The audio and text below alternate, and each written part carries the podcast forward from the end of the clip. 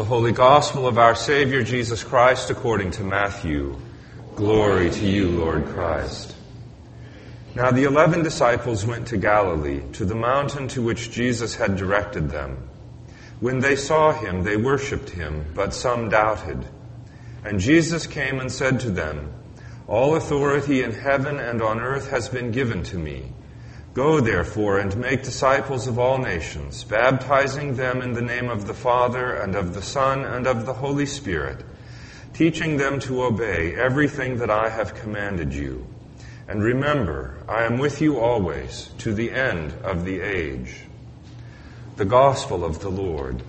Praise to you, Lord Christ. Be seated, please. Easter is over and we're coming into that long green season. Today is Trinity Sunday. It's the only feast in the church year that celebrates a doctrine and not an event, which means there's no great story to tell. Um, with the incarnation, there's the story of Christmas. With Easter, there's the story of the resurrection. With the Trinity, there's sort of no story to tell.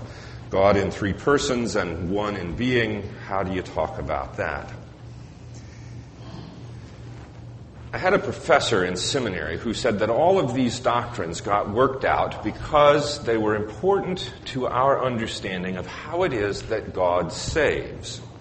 Take, for instance, the incarnation. The early heresies were, first of all, that Jesus was not fully human, that Jesus was divine and only appeared to be human.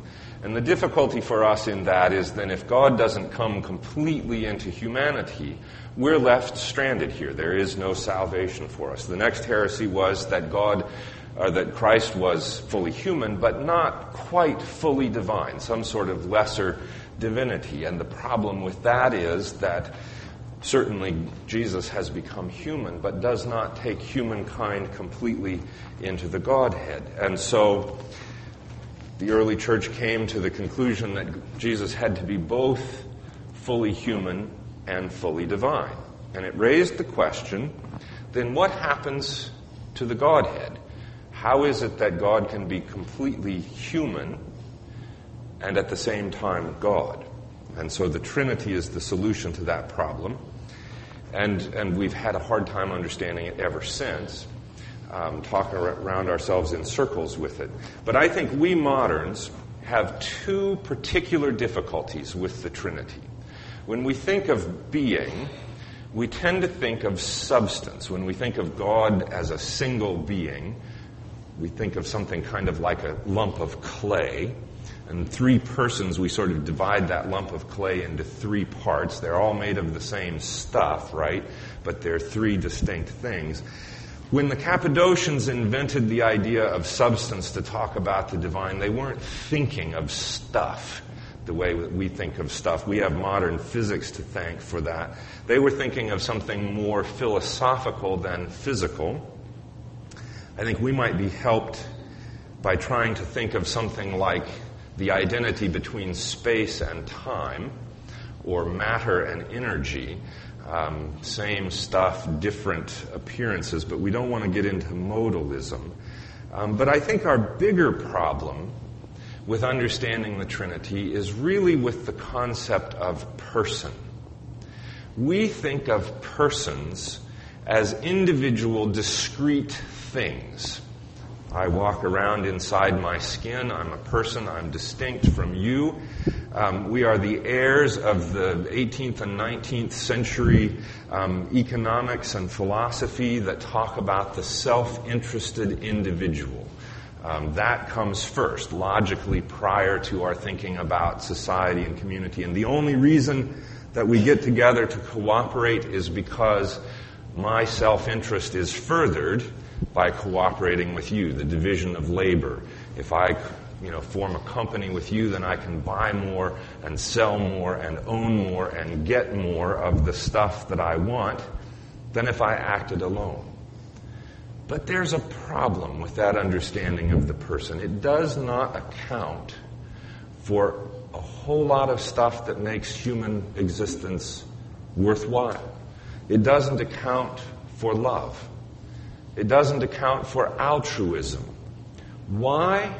Would a first responder rush into a burning building to save the kid that was inside if all he cared about was his own self interest? He might die. That's certainly not in his own self interest. Maybe he would get honor, and so we've created this idea of honor as a stuff that we can own. But if he dies, he's not going to enjoy it, so there's no self interest there. Why would anyone go to war if we're only talking about self interest? Somehow we are able to push that self interest off onto the interest of the greater collective and do things for the good of the whole.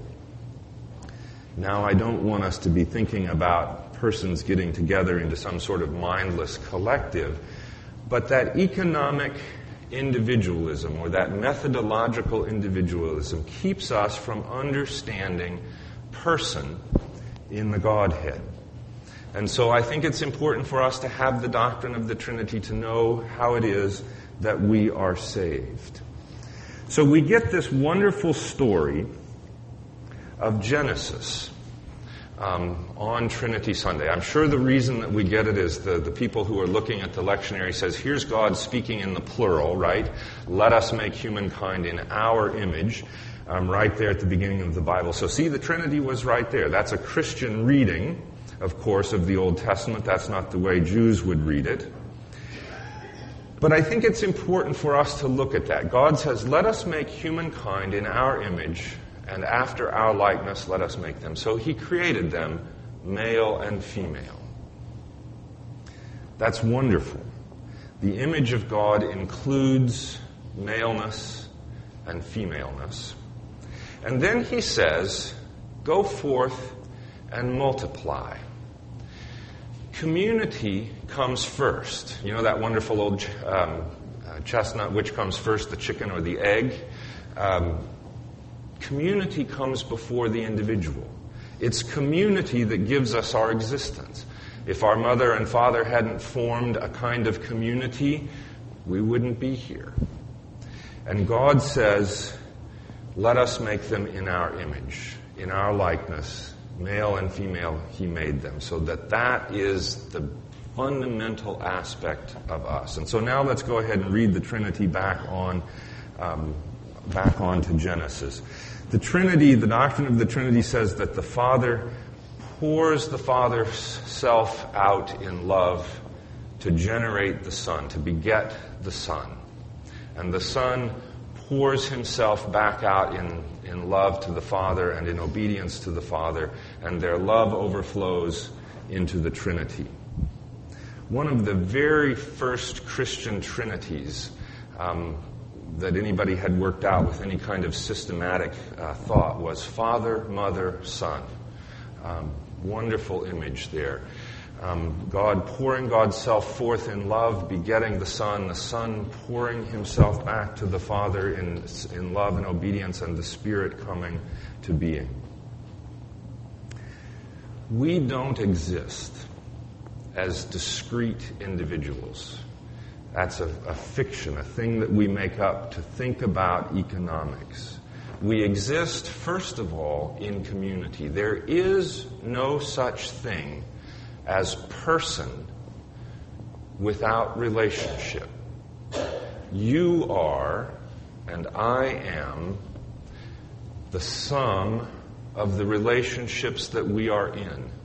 I am the story that I tell of myself. My person is the story I tell of myself. And the story I tell of myself is about the relationships that I am in.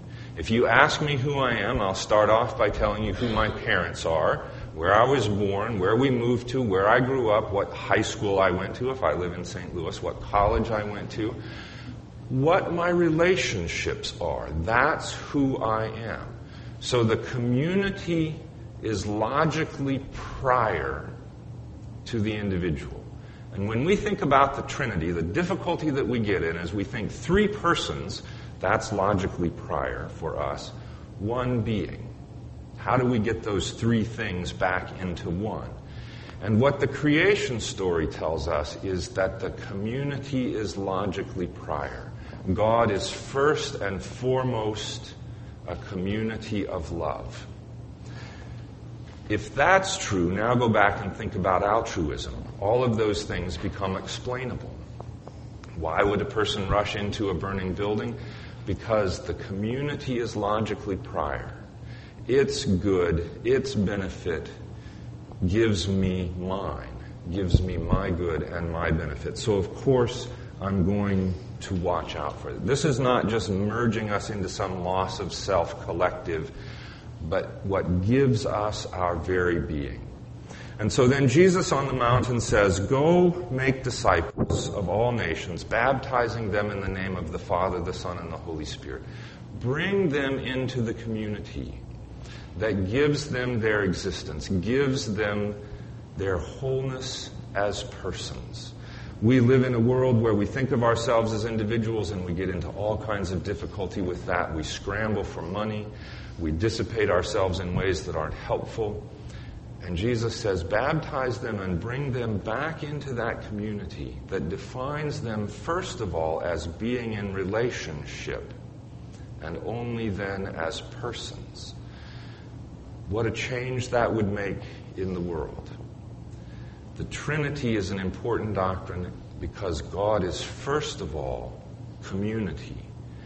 And community defines person.